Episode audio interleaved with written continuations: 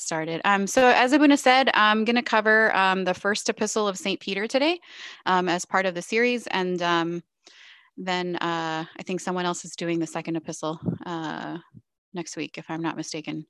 Um, all right, so we'll go ahead and get started. So this first um, intro slide just has an icon um, that I really love uh, on the right there of Christ uh, walking on water and asking Peter if he wanted to do the same, and um, kind of just gives us a little background on on Peter and his experiences and um, his firsthand encounters with Christ and how um, that potentially shaped uh, his teaching, his preaching, and his writings. Um, so a little bit of backstory on um, on Saint Peter. Um, so as you may know, um, he was a fisherman by occupation. Um, he was the brother of Saint Andrew, and at first they were both disciples of John the Baptist, and they were later called to be disciples of Christ. Um, of course, they abandoned everything and ended up following him. And when Christ asked the disciples what they thought of him in Matthew 16, Peter replied, You are the Messiah, the Son of the living God. He was always very enthusiastic and very, you know, right there. And Jesus answered him, You are Peter, and on this rock I will build my church, and the gates of Hades will not prevail against it. And um, that surely, sure enough, ended up ended up happening. Um, Peter was also at the Transfiguration on Mount Tabor. Um, uh, and he was also at the scene of the resurrection of Jairus's daughter.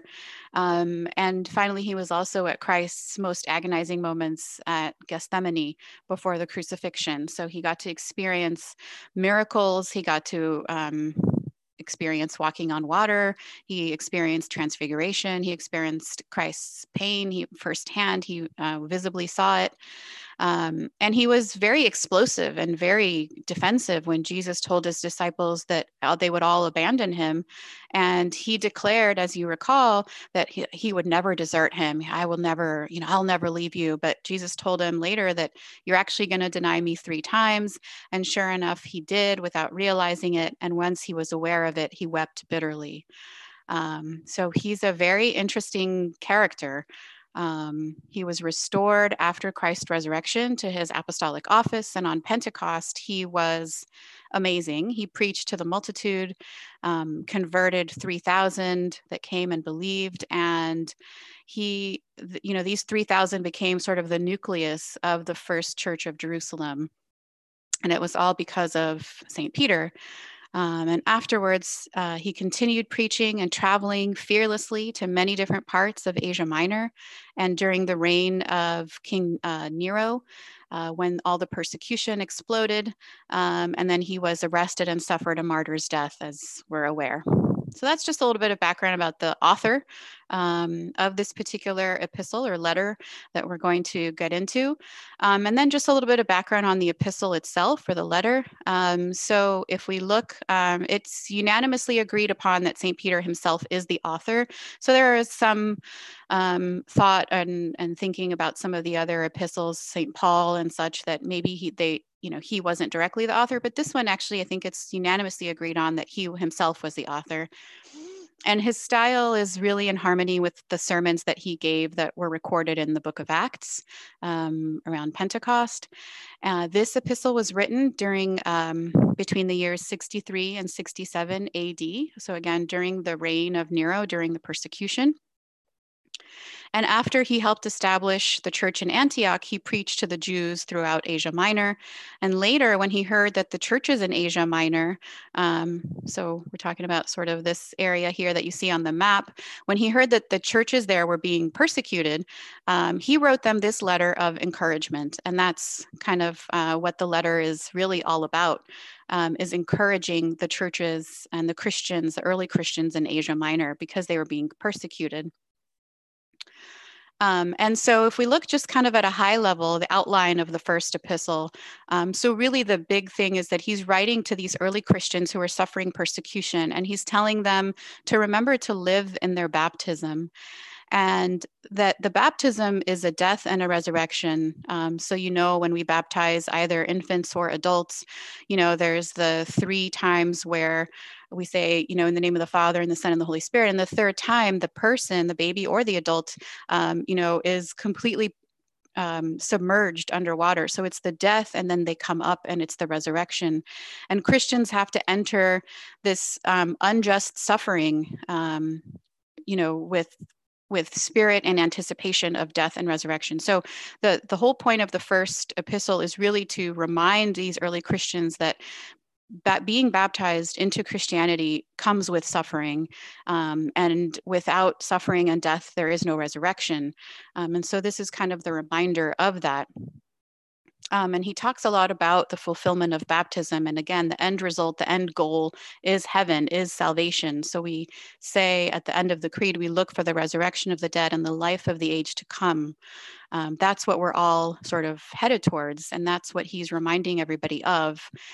And so if you look at the the epistle, there's there's only five chapters. It's really short. Um, but he talks about in order for us to achieve our salvation, for us to achieve the fulfillment of our baptism, that is death and resurrection, um, we have to be committed. Or you know, he's writing to the the early Christians, but for us, we have to be committed um, to a few different things. And the first of which is holiness, and we'll go into some of these um, uh, a little bit later on. So commitment to holiness, a commitment to submission to the various roles in our lives, whether we're husbands or wives, or priests or servants or teachers or masters, whatever we are, we have to submit to those different roles in our lives um, but also patient suffering in this age uh, in preparation for the age to come.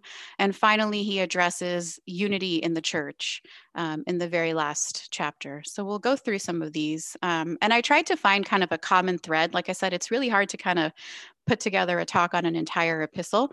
Um, so this is my first stab at it, but I tried to find a common thread. And to me, in reading this and reading, um, you know, additional sources, I found that I think the theme is really the challenges and benefits of salvation. Like it doesn't come easy. Um, and really, I think uh, on a more, uh, you know, if we drill down, it's really about how to be joyful or how to rejoice in suffering, which is kind of contradictory. Um, and so I'm going to kind of try to make the case that this is the main theme and try to build um, you know use some of the, the, the texts to to support this particular sort of thesis if you will um, and so just kind of keep this theme in mind as we go through um, and see if i actually uh, if it actually makes sense to you um, so the first thing that he opens with which i uh, there's a few like lines in there in the epistle that I really, really loved. And the first one is um, that he refers to Christians, the early Christians, as pilgrims. The very first line in uh, chapter one, verse one, he addresses the epistles to, to the pilgrims, to the pilgrims of the dispersion in Pontus, Galatia, Cappadocia, Asia, and Bithynia. Um, so he calls them pilgrims. And I found this very interesting because he did it again in chapter 2, verse 11. He says, Beloved, I beg you as sojourners and pilgrims. And this idea of a sojourner or a pilgrim, I thought was really interesting and kind of a good reminder that Christians are actually called to live as sort of sojourners, pilgrims, or aliens in some way, right? A pilgrim or a sojourner or an alien is someone in, who's in a strange place um, and who doesn't really stay um, for a long time. There's no intention of permanent residence there, right? Um, and it's kind of like we're on a layover, if you will, um, and we missed our flight or something. Um, so we're waiting for the next flight out. Um, and it and it reminded me also, you know, again that we we we read in First John 2:17, the world is passing away and, and its desires, but the one who does the will of God abides forever. So it's just a reminder um, that St. Paul starts out by saying, by the way, you are pilgrims, you are sojourners. This is a, you know, a strange place. This is not your permanent um, permanent destination. And so this pilgrimage um, is not based on our temporal life, but rather something much better. And it um, it really is telling about our belonging to the kingdom of of the heavenly Christ, right? So, and um, we say in Philippians three twenty, our citizenship is in heaven, right? So, the first sort of really interesting part that stuck out to me was this this concept of being pilgrims. Um, if we look, St. John Climacus actually also addresses this. Um, there's a quote from him. He says, Being pilgrims means forsaking all temporal matters on earth, which hinder achieving our goal in the spiritual life.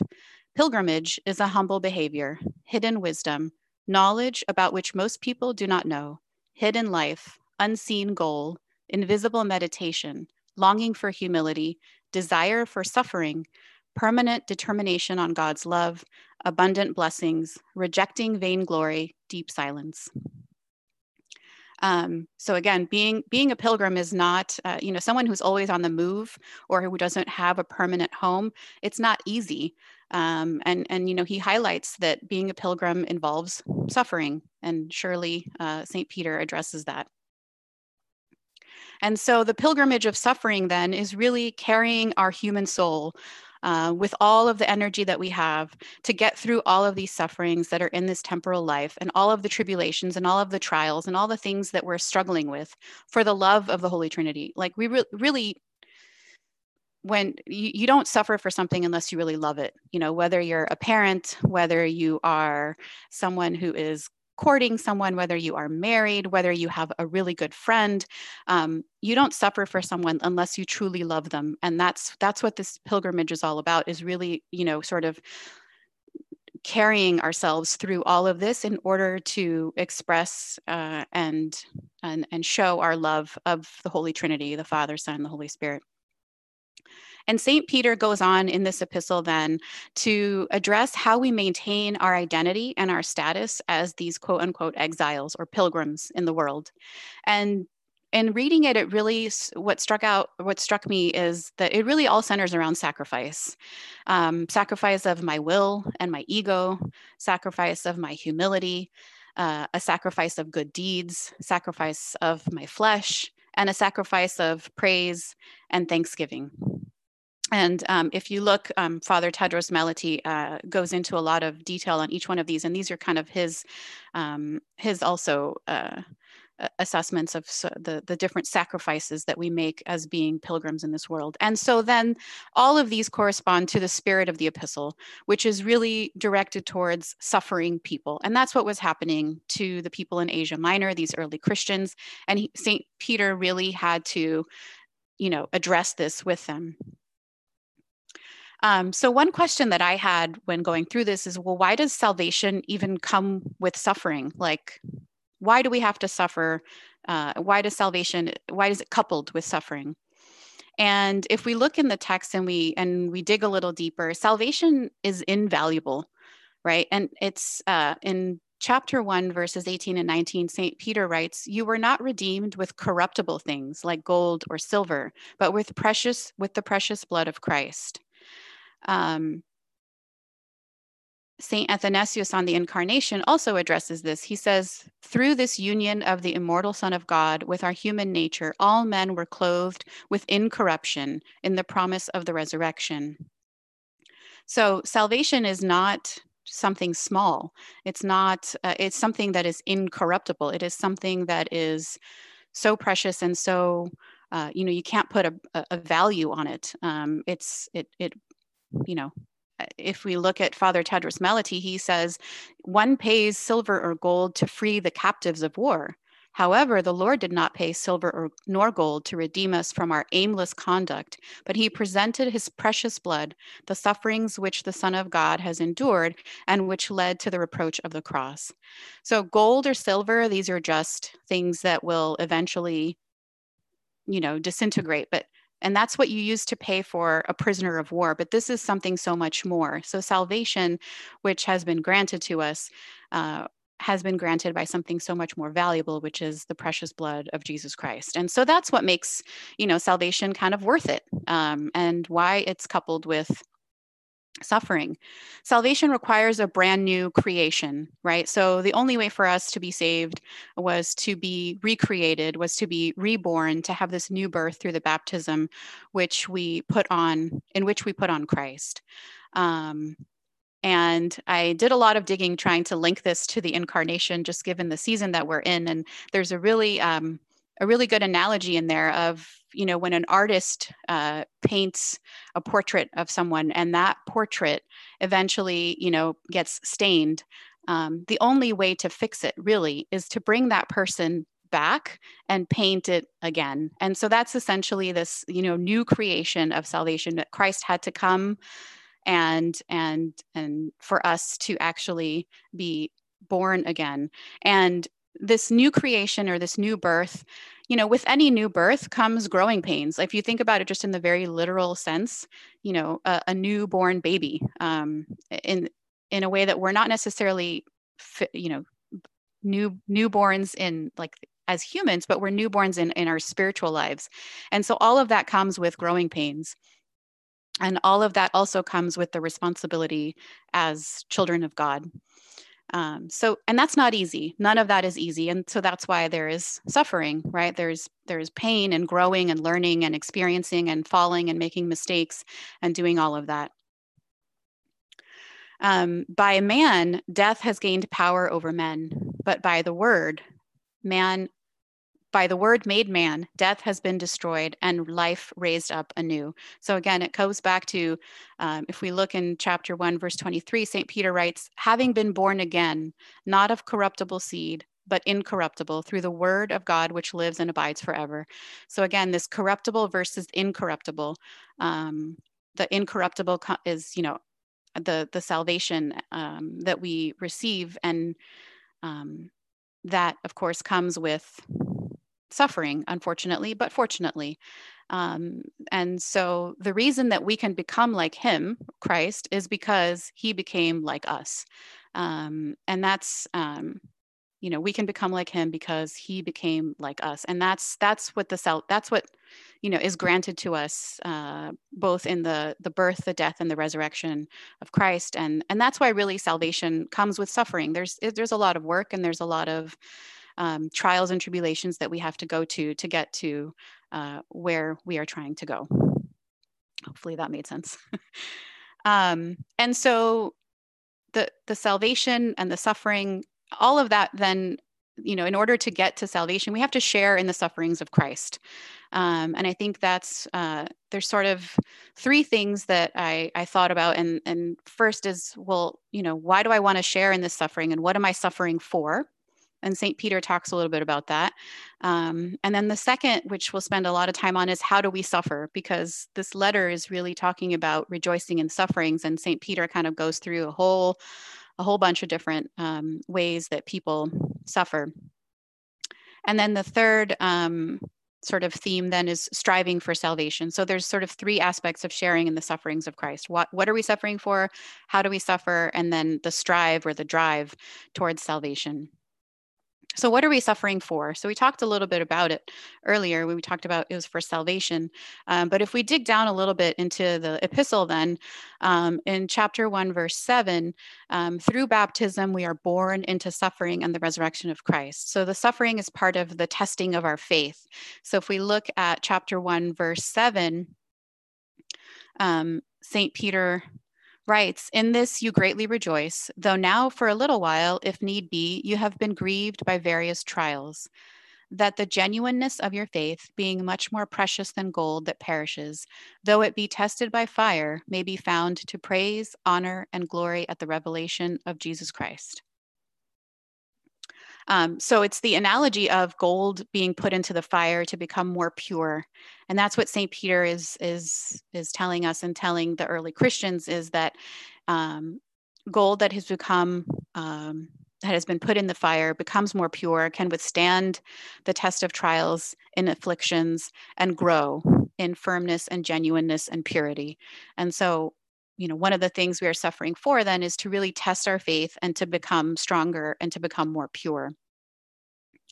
Um, the other thing we're suffering for st peter writes about is this inheritance. Again it's this theme of this incorruptible. So he writes in verses 3 to 5 an inheritance incorruptible undefiled that does not fade away reserved in heaven for you who are kept by the power of God through faith for salvation, ready to be revealed in the last time. So we're suffering to get this inheritance, um, not an inheritance as we would normally think of one, but an incorruptible inheritance that does not fade away, that is reserved for us in heaven. It's a wonderful thing. I'm glad it's reserved, but it's going to take some suffering, right? So I'm suffering to obtain the joy and the blessings of eternal life. And so again, he's reminding the people like there is more than just the trials and tribulations that you are going through. You know, keep your eye on the prize. And the suffering is unto glory and salvation. So in verse 9 of chapter 1, St. Peter writes, receiving the end of your faith, the salvation of your souls. So the salvation is a work in progress, right? Um, he talks about, uh, you know, it's about loving and trusting and rejoicing in Christ now, so that the end goal is this full and final salvation. Right. So that kind of, he's kind of explaining to them, like, this is all really hard right now and you're suffering, but it's for a good reason. And there is m- much, much better prepared for you um, in the end. Um, he goes on and he, uh, he talks. So, salvation comes when we allow Christ to work internally within us. So, sowing love and confidence and joy that goes against the stream of secularism. So, if we, you know, think about the analogy of the fish that swims upstream, you know, salvation comes to us when we allow Christ to work to help us to go against the stream of secular secularism and godlessness and worldliness, which is basically all around us in society and has pretty much always been around. Um, St. Peter emphasizes that Christianity is first and foremost a matter of the heart. Um, and this is this is really um, beautiful. He says he continues in uh, chapter one, verse eight, when he's telling them, um, you know, that you are much more precious than gold that perishes, though it's tested by fire. He says, uh, may it may be found to praise, honor, and glory at the revelation of Jesus Christ, whom having not seen you love, though now you do not see him, yet believing you rejoice with inex- rejoice with joy inexpressible and full of glory, receiving the end of your faith, the salvation of your souls. Um, so it has nothing to do with you know what we see or what we experience with our senses, but Christianity and salvation is only experienced through all the matters of the heart, right? Um, and this mystery of salvation, you know, that is awaiting us is was foretold by the prophets and he talks about that in verses 10 to 12 of chapter 1 and this mystery of salvation you know this incorruptible beautiful place in heaven that is reserved for us is so great that even the angels he says would wish to know about it in detail but do not. So it's this mystery um, that the prophets foretell and the angels know nothing about but it's but it's a wonderful a wonderful thing that awaits us. And so this is the kind of thing that gives us the hope of you know why am i suffering here? Why am i a pilgrim? Why am i an exile? Why am i an alien in this temporal place um, going through all of the things that i'm going through in the same way that these early christians suffered as well? There's much more um, there's much more to look forward to. Um, so, how do we suffer? Um, and we suffer in a lot of different ways, um, as did the early Christians. And I think the suffering happens uh, through submission and sacrifice. Uh, so, if we go through now and we kind of look um, at the different kinds of suffering that the early Christians were experiencing, which we all experience today. Um, one of the ways we suffer is uh, he talks about in chapter 2, verse 11, is uh, in abstaining from fleshly lusts. Um, he says, Beloved, I beg you again, as sojourners and pilgrims, abstain from fleshly lusts which war against the soul, having your conduct honorable among the Gentiles, that when you speak against that when they speak against you as evildoers, they may, by your good works, which they observe, glorify God in the day of visitation. Um, abstaining from fleshly lusts is a struggle, it's a suffering, right? Being able to submit or redirect my senses and my passions to that which glorifies God is a struggle. It's a suffering because of everything that's around us that's telling us to do the opposite. Um, and so that sacrifice and that submission uh, is part of our suffering and is part of our journey. He also talks um, in chapter 2, verse 13, about submitting to civil government. Um, so, even that, uh, he says, therefore, submit yourselves to every ordinance of man for the Lord's sake, whether to the king supreme or to the governors, as to those who are sent by him for the punishment of evildoers and for the praise of those who do good. For this is the will of God that by doing good you may put to silence the ignorance of foolish men. He tells them, honor all people. Um, and so he talks here about, you know, submitting to the government. And um, Tertullian um, also addresses this. He says, regarding proper honor for kings and emperors, it is very clear that we have to be in complete obedience, as the apostle commanded us to be subject to rulers and authorities. However, there are limits to this obedience, which is to keep ourselves from worshiping idols.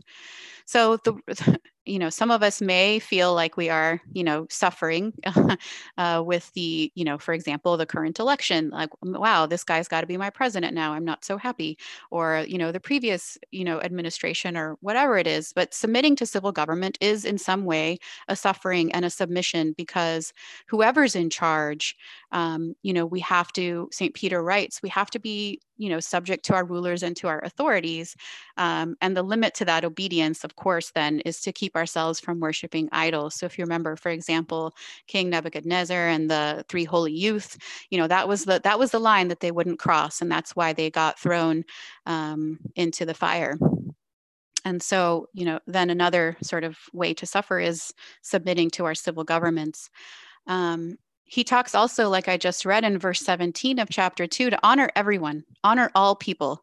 That is a that is a struggle. Um, to honor everyone, no matter what. Uh, love the brotherhood, fear God, honor the king. That that's suffering, in my opinion. It's really hard to honor everyone. Um, it's really hard to to find the good in everyone. It's really, you know, we all have um, you know the struggle to to make sure that we treat everyone well and and the reason that we need to honor everyone is because in spite of all the corruption that human nature has undergone the divine image is there in the deep deep parts of each human being. And i think you know st peter when he says honor everyone love the brotherhood it's really a call for us to suffer and submit and really sacrifice um, and try to find uh, the divine image in each and every human being um, so yeah, that's that's a struggle. That's a suffering.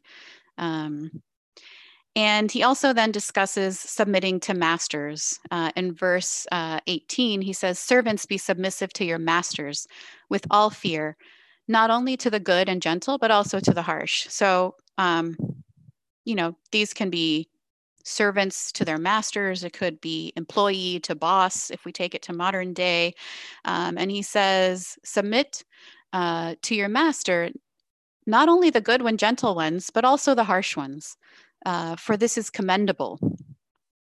If because of conscience towards God one endures grief and suffering wrongfully, for what credit is it if you if when you are beaten for your faults you take it patiently you deserved it obviously but when you do good and suffer if you take it patiently this is commendable before god um, so he, you know, it's it's a struggle for us to submit to masters, to bosses, to people who are not so kind to us, who are in charge of us, um, and it's a suffering. And Saint Peter addresses that uh, to for us to be submissive uh, and to suffer through that. Uh, you know, because it is commendable before God if we take it patiently. Um, and then he spends a lot of time talking about spouses submitting to each other. Um, he talks about wives um, submitting to their husbands, which uh, you know we hear a lot during the the wedding ceremony, uh, and you know people are always giggling. Um, wives to be submissive to their husbands, and um, he talks about obeying uh, as Sarah obeyed Abraham. Um, he also discusses uh, for women uh, their adornment, that it not be only on the outside, you know, taking care of our hair and wearing gold and putting on really nice clothes, um, but rather it's really what's inside of our hearts. Um, again, the incorruptible beauty of a gentle and quiet spirit, he talks about. Um, and he talks about you know the different roles um, not only for wives but also for husbands. And he talks about that you know it's it's reciprocal and there's a reciprocal faith. And when a woman um, or a wife um, is submissive and um, you know she can be a really good example for her husband. So he addresses uh, again the role of wives and husbands the reciprocal faith the devotion to one another the husband you know to give honor to the wife to dwell with them with understanding um, and to honor um, each other. And he talks about that in chapter three, verses one to seven. So, and this is a suffering, believe it or not. If you're married, you know um, married life is not easy. Um, it's not easy to submit to one another. It's not easy to honor one another all the time. Um, you know, it might be nice in the first year or two, and then it gets hard. There's nothing easy about it. Um, and really, you know, maintaining that and continuing that is a suffering and it is a struggle. Um, not that marriage is suffering, but it's it's all about submission and sacrifice. I can definitely say that. Um, and so St. Peter addresses that again. So there's all these different ways that we suffer, whether it's in the flesh or in submission to authorities or having to honor everyone, even if we don't necessarily like them very much, or our bosses or our spouses. Um, these are all different ways that we suffer. And clearly, people in early Asia Minor, early Christians, also suffered. So we're not alone. I mean, this has been going on for a long time. Um, and there's more. Um, in chapter 3, verse 8, he talks about uh, the suffering that comes with submitting our pride and our desires. Um, he says, Be of one mind, um, having compassion for one another, love as brothers, be tenderhearted, be courteous, not returning evil for evil or reviling for reviling, but on the contrary, blessing, knowing that you were called to this, that you may inherit a blessing this is hard um, and this is suffering. Um, having compassion for one another, being of one mind, being tenderhearted, not returning evil for evil or reviling for reviling that takes that's that's a lot. That's really submitting my pride my desire my ego. You know blessing someone who is reviling me that's that's pretty hard. That's a pretty tough tough pill to swallow. Um, but again st peter reminds us um, that this is part of the suffering that we need to go through in order for us to really show our love for the Trinity, in order for us to be renewed, live in our baptism, um, you know, remind ourselves of the salvation that we are suffering for.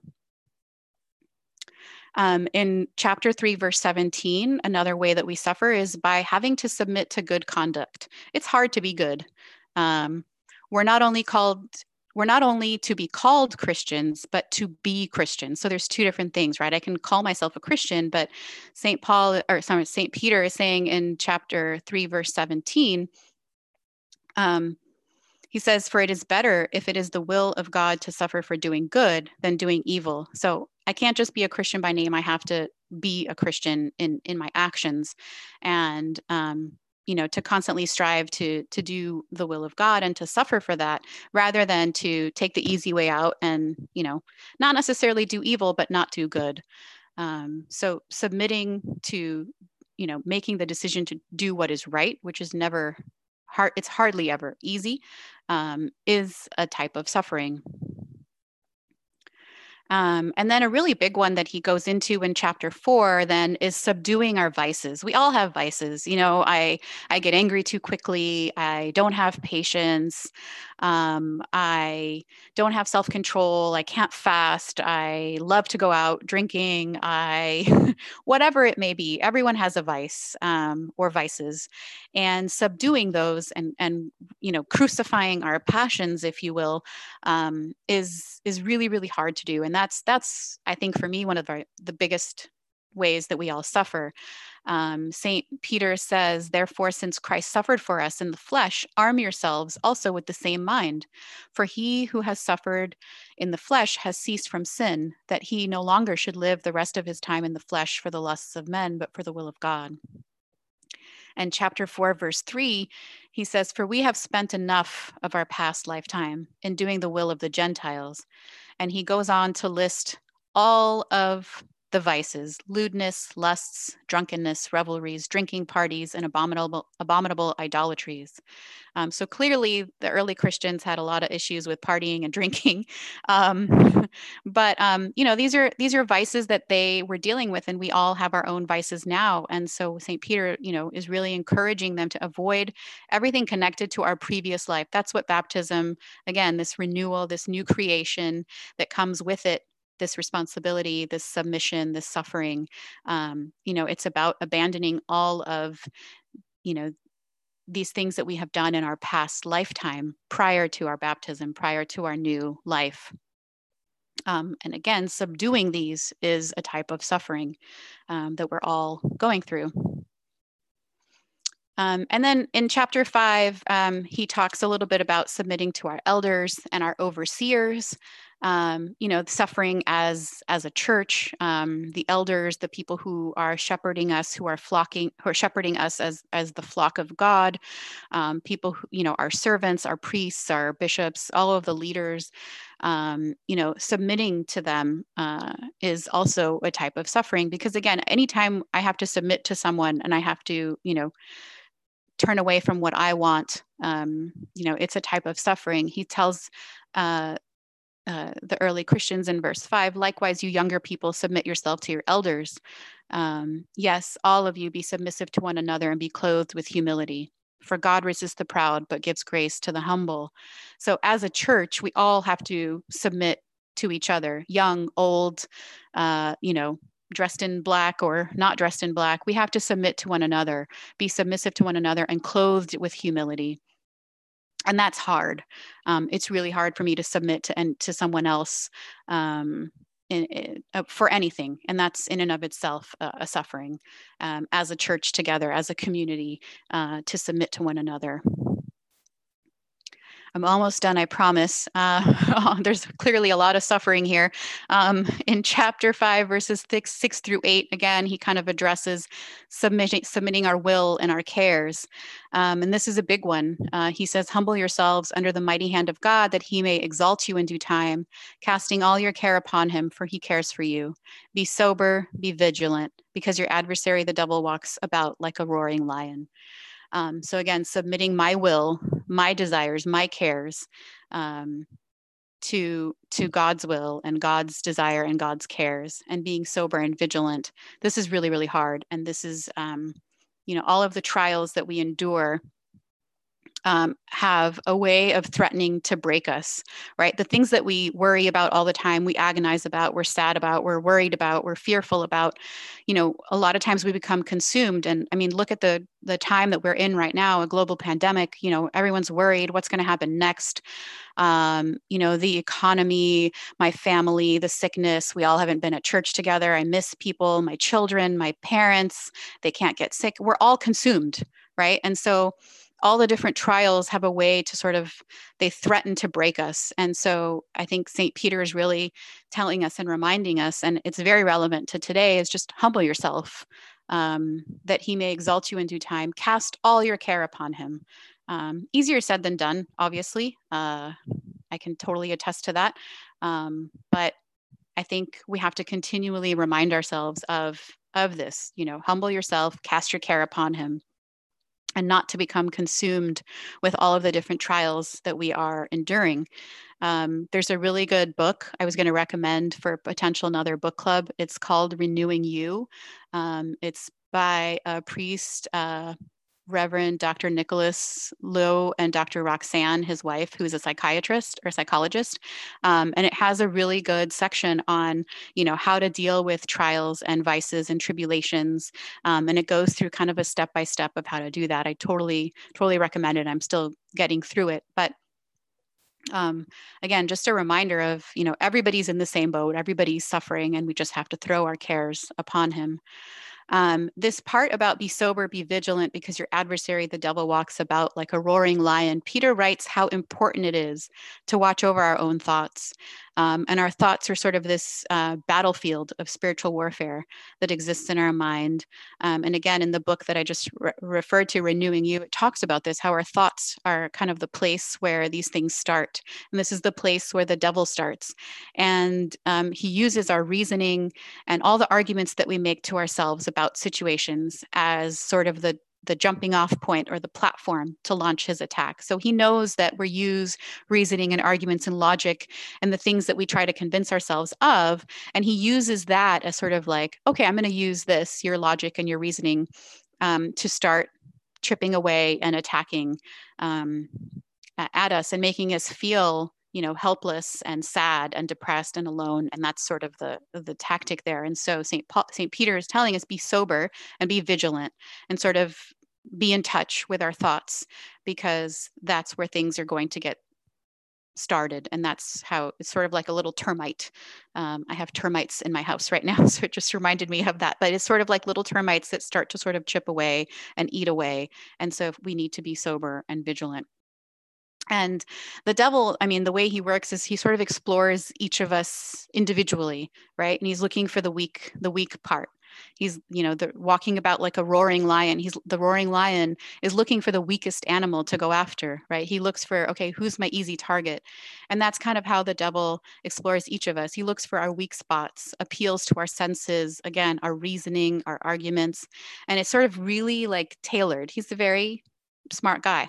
Um, and it's sort of specifically gear, geared towards what tempts us right so for even even for christ when christ fasted and went into the wilderness and he was tempted by the devil the the temptations were specifically geared towards Christ, right? Like he has he was hungry, so he tempted him with bread. He was, you know, he tempted him with power. He tempted him um, you know, with pride. And so it's specifically geared towards each and every one of us and what is going to get us. And when he's unable to tempt us, then he brings, you know, forth this threat of persecution, you know, a threat of suffering so that that fear causes us to betray our faith. And so, again, as St. Peter writes, we have to be alert for these sort of multifaceted attacks and ready to resist at every single turn because he's like a roaring lion, is going to be looking for that the weak link, the weak spot. Um, so this is all part of our suffering. Um, it's it's pretty hard um, being a Christian and looking towards the incorruptible, um, and um, there's nothing easy about it. And I think Saint Peter uh, addresses all of these and and kind of really encourages and says, you know, be aware, be alert uh, know that you know christ has come and has suffered before you and there is something to look forward to and you're doing it for a reason um, and so the last part then is really about, you know, what are we, you know, what are we suffering for and how do we suffer? And it's really about, you know, striving towards salvation. So we talked a lot about the challenges of salvation. And so I think we're going to maybe go now into sort of the benefits. We talked about first, you know, being dedicated to holiness. We talked about suffering through submission and sacrifice. And then I want to talk just a little bit, um, you know, as we round out the epistle here. Um, sort of things that are a little bit more positive and some other parts of the epistle that I didn't address that I'm saving for here that I, I really fell in love with. Um, the first, as we strive for salvation um, and we strive to obtain the benefits, are one is desiring the word, and the second is becoming living stones. So there are two really important things I and, and parts of the epistle I didn't cover. Um, so, this first part about desiring the word, um, again, I found this verse to, it really hit home for me.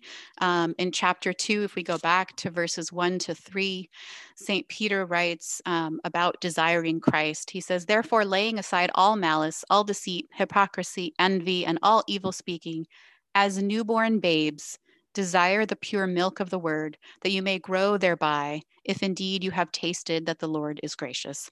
This concept of a newborn baby desiring the pure milk of the word was just so beautiful to me. And when you dig down a little bit and you think about it, um, newborn infants, that's all they drink, that's all they eat. It's the milk from the mother. Um, and so the analogy of a new birth after baptism falls right in line with that, right? As I'm an infant, I'm a spiritual infant, I'm at the beginning of my spiritual age, and I need the spiritual milk. And the pure milk of the word, you can say, that is the word with a capital W, the Logos, Jesus Christ, and his pure instruction, right? And this is the instruction that we get, you know, from the church and from the life of Christ. Um, and St. Peter writes, let you have to lay aside evil, malice, envy. These are the things that hinder our spiritual growth. They sort of stunt our growth, and they are not, and they cannot exist in this pure spiritual milk. I love this analogy a lot, and I don't know if it's because I'm a mom or what it is, but it's it's just really beautiful, and it and it sort of returns us all to this infant stage of um, of our spiritual lives. And I think St. Peter really really you know talks about it in this way because this is these are new christians they are newly baptized um, and he's reminding them like you know as an infant craves milk we have to crave the milk of the word um, which is jesus christ Um, Father Tadros Malaty writes The starting point is that the believer continuously realizes that he is a nursing baby. Um, I think that's really powerful. If I just constantly remind myself, like, I'm just a baby in the faith, I'm just a baby in my spiritual life. Um, it'll keep me coming back, uh, you know, to the church for the milk. It will keep me coming back to Jesus Christ for this pure spiritual milk. Um, and Father Tadros talks a little bit about, you know, the, the church providing that milk. Um, so does St. Clement of Alexandria. He says, it or the church is the milk of love. Blessed is he who nurses from it. Again, this analogy of, you know, being spiritual infants and nursing from the church, um, this pure milk. Um, this is the way that we grow in our spirituality, and this is the way that we grow towards salvation and we experience the benefits of salvation. Um, the church offers us all of these different things, right? We have the rituals, we have fasting, we have, you know, prayers, we have teachings, we have, you know, being present in church, we have communion, we have intercessions of the saints, we have all of these different um, ways that we can partake and experience and taste of of this milk and these are the, and you know this is what is going to get us through all of the sufferings um, that St. Peter outlines and discusses is really just, again, going back continuously as a nursing baby and never feeling like I know enough, I've had enough. A nursing baby has never had enough. Um, you know, they always keep going back for more they'll stay on as long as they possibly can you know if you're a mom you know this and and spiritually we have to kind of do the same thing is just continuously come back and and never never be satiated and never never feel like we've we're full um, so then the question for us, and you know, the question that you know pops up from this is, do I long for the word? Do I long for this milk? Do I desire it? Um, so we shouldn't just settle or say, you know, I'm, you know what, I'm not going to change. This is just the way I am. Sort of this spiritual fatalism, like I'm, you know, there's no, there's no way. Like this, I'm just too far away. Um, you know, I, I'm just I'm rusty. I, you know, I'm, I'm going through a dry spell. Like we shouldn't settle for it, right? We should. It's not what God wants for us. We just that's again kind of like the devil playing on our weakness and our logic and our, um, you know, making an argument and kind of just chipping away at our thoughts. Um, Saint Augustine in his book Confessions. He writes, O God, that ever burnest and art never quenched, O charity, my God, enkindle me right so um, you know light this fire in me to desire um, to desire you. Thou commandest continence, grant what thou commandest, and command what thou wilt. So St. Augustine talks about sort of asking for God to help, you know, kindle that desire for the word and kindle that desire for the pure milk um, as as newborn infants.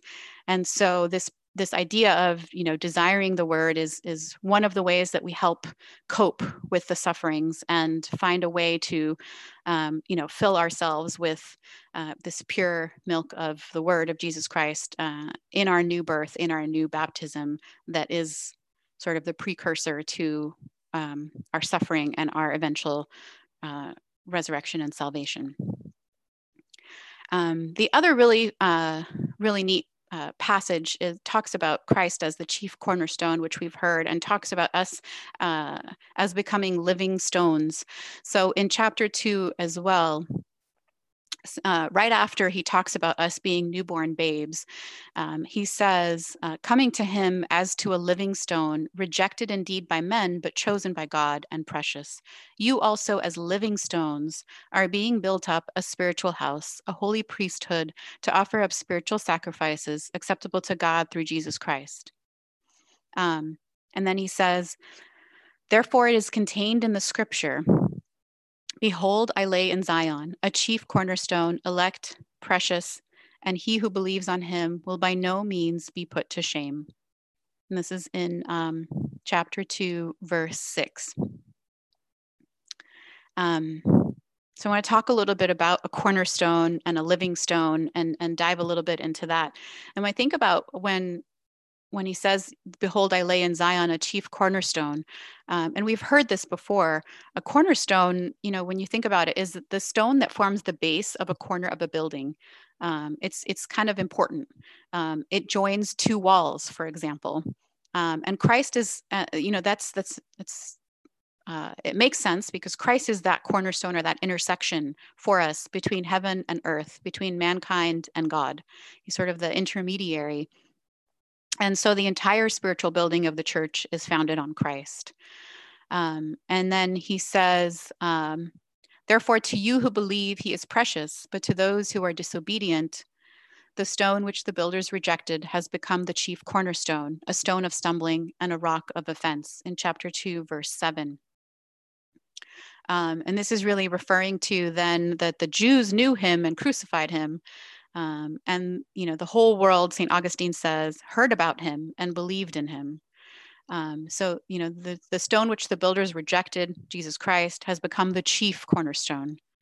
Um, and to those who don't believe, he is a stumbling block and a rock of offense. Um, but to those um, who believe, um, you know, he is he is truly that that intersection. He is truly that that cornerstone, um, and we will not be put to shame, as it says in chapter two, verse six.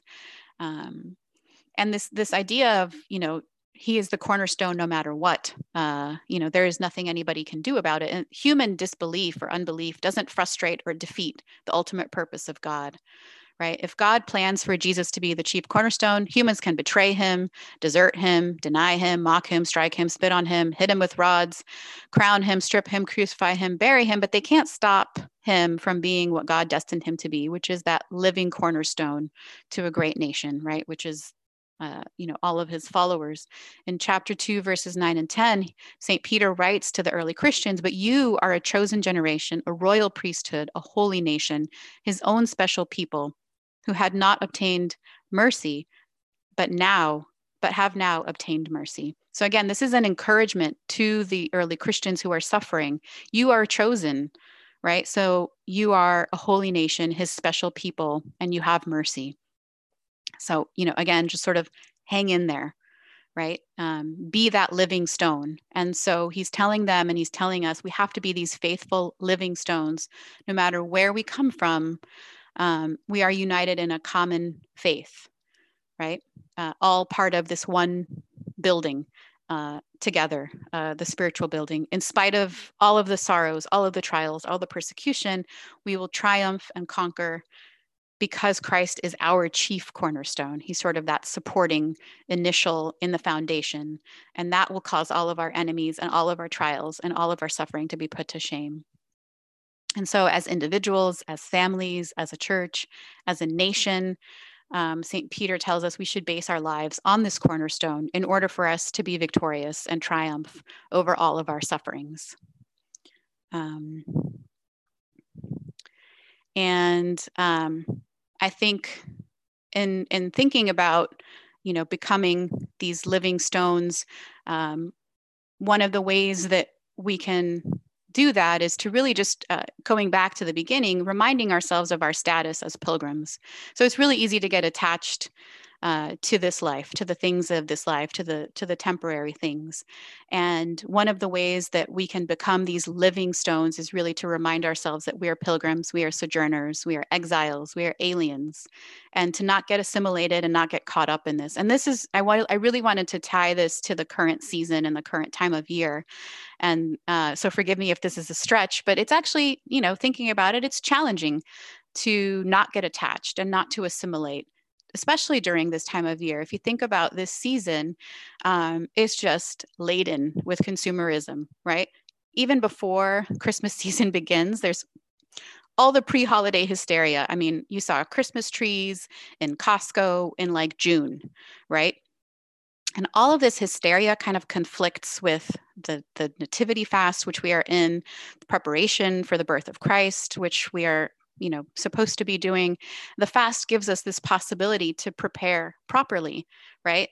Um, and in fact fasting during this time which unfortunately this season has become secularized fasting during this time when when this this has happened kind of really hones in on what is our position and asks us the question who or what are we with? Am i with um, you know the sales and the deals? Am i with santa claus new year's eve celebrations fireworks you know the whole world? Or am i with myself and with my soul in another place?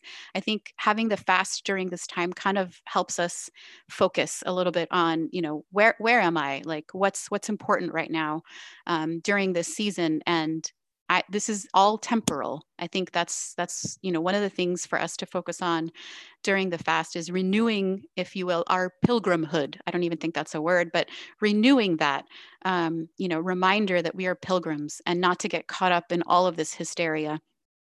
Um, and really, you know, using the fast as a time for us to think about who who or what am I with, um, what what am I doing, and if we reflect on it, it turns out we're not at all in this world to celebrate with everyone else right we're, we're, we're in this world to, to do something more and to achieve something more that is incorruptible um, and that is reserved for us in heaven um, so, as modern Christians, this time of the fast is really just a little opportunity for us to have a personal confession before God. It allows us to see how much how much within me is secular and how much am i you know strapped to my passions and the things that i want and the things that i need?